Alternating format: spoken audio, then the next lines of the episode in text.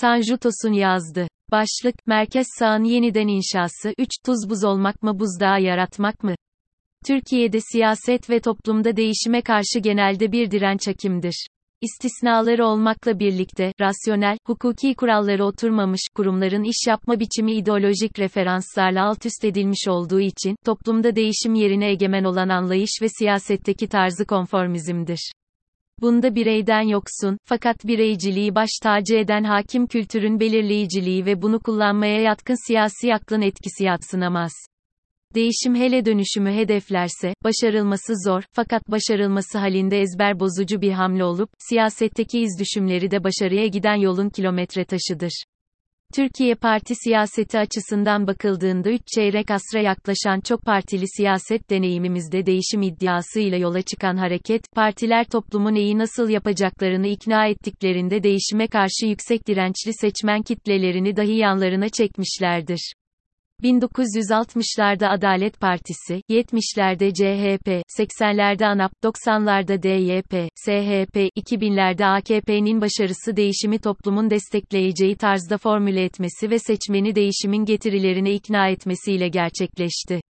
Değişime karşı statükoyu savunan parti ve aktörler ise taraftarlarını değişimin belirsizliğiyle korkutup, kaybederlerse kazanımların yok olacağı endişesi üreterek, taraftarlarında kendi içlerine kapanma ihtiyacının, Kraglinski'ye göre kapanma ihtiyacı bireyin cevap aradığı soruya net bir yanıt verme isteği ve belirsizliğe karşı isteksizliğidir, doğmasına aracılık etmişlerdir. Team araştırmanın bulgularında da açığa çıkan dindar seçmenle AKP'nin güçlü bağının her türlü koşula rağmen sürmesi bu partiyle geçmişte kurduğu güçlü temsiliyet ilişkisinden ziyade bugün gelinen noktada bu kavram bağlamında düşünülebilir. Gri alana çekilip, herhangi bir partiye yönelmeyen seçmenin ruh halini de belirsizliğin yarattığı endişe çerçevesinde düşünebiliriz. Merkez, merkez sağın yeniden inşasında kendilerini bu çizgide gören partilerin kanımcı önlerindeki başlıca hedeflerden biri kitlelerdeki belirsizliğe dayalı kapanmayı ortadan kaldırmaya yönelik söylem ve siyaset tarzı ile değişimin mimarlığına yönelmeleri olmalıdır. Bir önceki yazımda önümüzdeki seçimler sonucunda bu çizgideki herhangi bir partinin oy gücüyle hegemonik konumu elde edememesi durumunda, merkez, merkez sağ için rasyonel olanın tek bir partinin kurumsal kimliğiyle yola devam etmesinin daha rasyonel olacağı şeklindeydi. Aksi, oy ve sandalye gücü parçalanmış bir merkez, merkez sağın hem bu çizgi hem de parti sistemini istikrarsızlaştırması kaçınılmaz olacaktır. Bu tartışmayı seçim sonrasına bırakarak, merkez sağın yeniden inşasının imkanları ve sınırları üzerine düşünmek gerekir. Merkez, merkez sağ partilerin ideolojik izleri bugün itibarıyla merkez, merkez sağ partileri birbirinden ideolojik, programatik, söylemsel temelde ayıran çok keskin, radikal farklılıklar dikkat çekmese de, geçmişte apartmanı, DYP, ANAP ne içinde temsil edilen merkezcil eğilimlerle kıyaslandığında, toplumu, gidişatı okuma anlamında belirgin farklılıklar da yok değil. Ekonomi politikaları, önermeleri itibarıyla bakıldığında benzerliklerin daha fazla olduğunu, yine, demokrasi, demokratikleşme, siyaset toplum devlet ilişkilerine bakışlarında benzerliklerin ağır bastığı söylenebilir.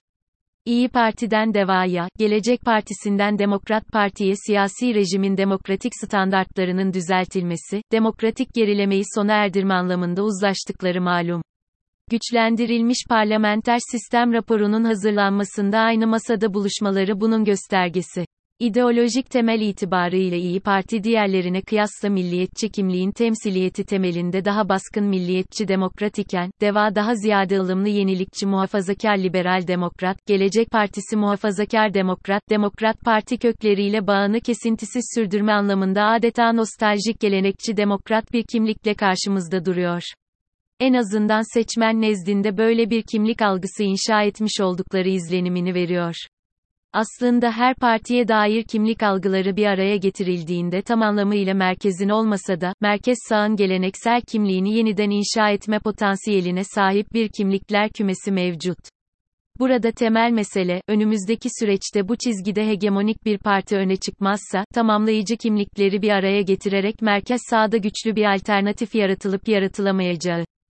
Nokta. Sosyolojik temelleri, dayandıkları toplumsal tabanları itibarıyla düşünüldüğünde ise, farklılaşma daha görünür halde. Sosyo-kültürel bölünmelere karşılık gelen bir temsiliyet ilişkisinden ziyade, her bir partinin seçmeninin liderine olan ilgisi, sempatisi, bağlılığı da göz ardı edilmemeli. Sosyolojik temelin inşası adına bu durum riskli olsa da, partilerin lider aracılığıyla vücut bulduğu, Türkiye parti siyasetinde anlaşılabilir bir olgudur. Merkez, merkez sağ partilerin sosyolojik temelleri lider referansı veri alınarak kurulan bu aidiyet ilişkisinin hangi sosyolojilerde karşılık bulduğuna baktığımızda, iyi Partililerin büyük ölçüde MHP sosyolojisinden devralınan milliyetçi, sınırlı ölçüde merkez sağ geçmişte oy veren, seküler, kentli, liberal, Atatürkçü, değişime açık bir kitle olduğuna şüphe yok. Devanın sosyolojik temelinin belirgin özelliği ise ağırlıklı olarak liberal, genç ve orta kuşak, teknokratik yenilikçi, ılımlı muhafazakarlardan oluşması. Siyasal etkinlik düzeyleri, politik toplumsallaşmaları büyük ölçüde liderlerinin siyasi kariyerinin referansıyla pekiştiği anlaşılan, siyasetle teknolojiyi buluşturma iddiasında yenilikçi genç kuşak siyasal parti kimliği algısı yaratma konusunda aynı çizgideki rakiplerinden ayrılan deva için bu, yarının Türkiye'sinde tartışılmaz bir avantaj olmakla birlikte, bugünün siyasetinde değişim, toplumu değişimden dönüştürmeye doğru taşıma anlamında çok fazla mesai harcamalarını gerektirmektedir. Gelecek Partisi, Erdoğan'ın AKP'si ile yolları ayrılan ekibin partisi, şeklinde bir siyasi kimlik görüntüsü vermekle birlikte, ekonomi, toplum ve siyasete dair önermelerine karşılık gelecek şekilde sosyolojik temelde Davutoğlu'na inanan Orta Anadolulu küçük ve orta büyüklüklü burjuvazi ile sınırlı ölçüde Kürtlerin desteğini alan bir parti şeklinde dikkat çekiyor. Gelecek Partisi'nin dezavantajı henüz AKP'den farkını ispat edememiş olması, bu nedenle AKP çözülmeden büyümesinin zorluğudur. Demokrat Parti sosyolojisinde ise Demokrat Parti'den apartmanıya, DYP'ye uzanan sosyolojik tortu dikkat çekerken, büyüme potansiyeli ancak merkez sağda birleşmelerle mümkün görünüyor. Değişim ve dönüşüm yolunda fırsat ve tehditler yukarıda ana hatlarıyla resmetmeye çalıştığımız partilerin ideolojik, sosyolojik temelleri, ülkenin ekonomik koşulları, veri sosyolojik durumu, politik standartları ile birlikte düşünüldüğünde, merkez sol, sosyal demokrat çizgi karşısında güçlü bir merkez sağın varlığını eşyanın tabiatı gereği zorunlu kılmakta.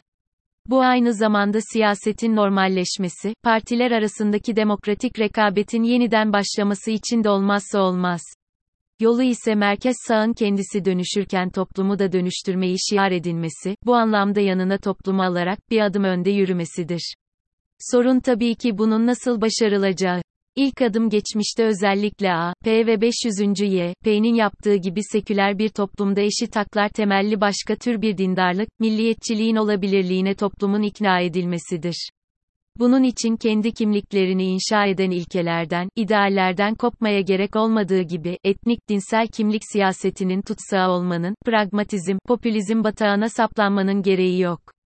Tekil olarak bakıldığında, bu partilerin kimi söylemleri köy kahvelerindeki hakim söylemi, tezgah başındakilerin duymak istedikleri aşırılıkları aşamıyor.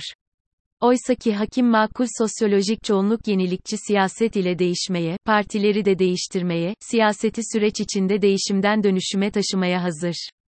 Türkiye'nin aşırılıkları törpüleyen buluşturucu, yenilikçi merkez sağ partiye ihtiyacı olduğuna şüphe yoktur ve bunu aynı çizgideki partilerin tek başına yapmaları kolay değil. Bu orta vadede aşırılıklardan arınmış ortak bir gelecek adına değerler mutabakında buluşmuş parti kimliğiyle yapabilir.